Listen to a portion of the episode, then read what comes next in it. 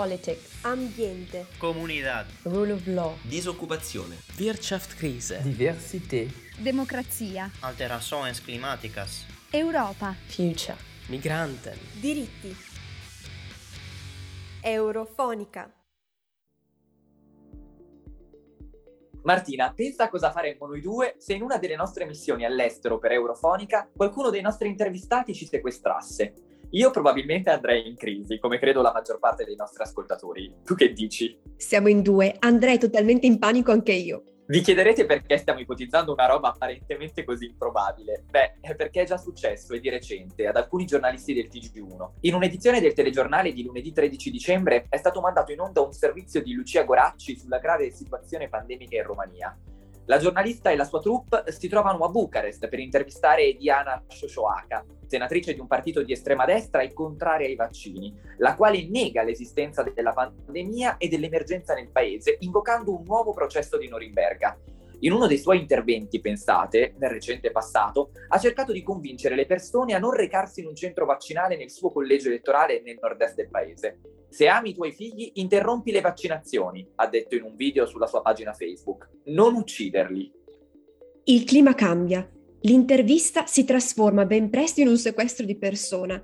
La senatrice rumena infatti impedisce ai giornalisti di uscire dal suo ufficio e poi di chiamare la polizia, sostenendo che Goracci avesse fatto irruzione nella stanza e l'avesse minacciata. A un certo punto la giornalista italiana riesce ad uscire dall'ufficio e a parlare con gli agenti, mentre la sua troupe però è ancora rinchiusa nella stanza. Quando poi cerca di raggiungere i colleghi, viene presa a pugni e calci dal marito della senatrice, con la polizia rumena che, pensate, sarebbe rimasta inerme. La parlamentare si preoccupa solo di chiedere alla polizia di cancellare tutte le immagini registrate dai giornalisti. La troupe, ha raccontato al servizio, è stata poi portata al commissariato, perquisita e liberata solo otto ore dopo grazie all'intervento dell'ambasciata italiana in Romania. Secondo il sottosegretario agli esteri italiano Benedetto della Vedova, che ha parlato con l'ambasciatore di Romania in Italia per condannare quanto accaduto, sarebbe stato emesso un provvedimento restrittivo nei confronti del marito della senatrice. Molto forte anche la dichiarazione del sindacato dei giornalisti RAI, Lusig RAI, che chiede scuse formali da parte della Romania. Se Bucarest è ancora Europa, fatti del genere non devono accadere, pretendendo azioni concrete da parte del governo e delle istituzioni europee. Tutto questo mi fa molto pensare ai temi di cui abbiamo parlato la scorsa settimana, Martina. La libertà di espressione e la sua difesa, anche all'interno dei confini dell'Unione soprattutto in certi stati membri, vi sono ancora lacune gravi in questo senso, perché quando sono le autorità del paese a impedire ai giornalisti di esprimersi, di fare il proprio lavoro, un problema serio c'è, lo abbiamo visto anche in Polonia. E allora credo che il comunicato del sindacato così duro sia adeguatamente provocatorio, penso sia necessario dopo quello che è successo. L'Unione risponderà? Ma intanto scopriamo un po' meglio il contesto nazionale in cui si è verificato questo triste evento la difficile situazione pandemica in Romania appare ancora più grave se si considera che solo il 40% della popolazione rumena è vaccinata con una dose e il 39% con due dosi. L'impennata nella diffusione del virus e nei contagi nel paese sta mettendo in seria difficoltà le strutture sanitarie rumene. La situazione nelle terapie intensive è così grave da costringere il personale sanitario a trasferire i malati di Covid in ospedali di vicini paesi esteri, come l'Ungheria.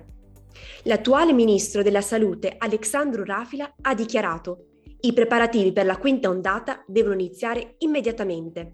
Per l'Huffington Post è la prima volta dalla sanguinosa guerra civile della caduta di Ceausescu del 1989-90 che si vedono cadaveri lasciati all'aperto e al gelo in luoghi pubblici. I motivi della riluttanza al vaccino sarebbero diversi. Il collasso delle strutture sanitarie, la tanta disinformazione che si diffonde sui social media, ma soprattutto la dura campagna Novax condotta, come sta avvenendo anche in Bulgaria, dalla potente Chiesa ortodossa.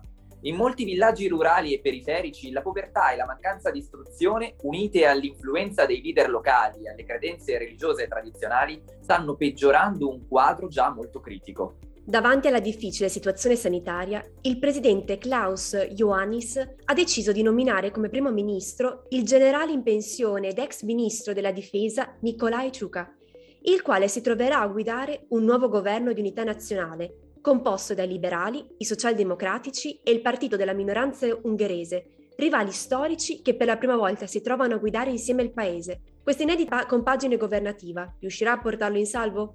Simone Pavesi da Galarate. Martina Gazzera da Forlì Per, per Eurofonica.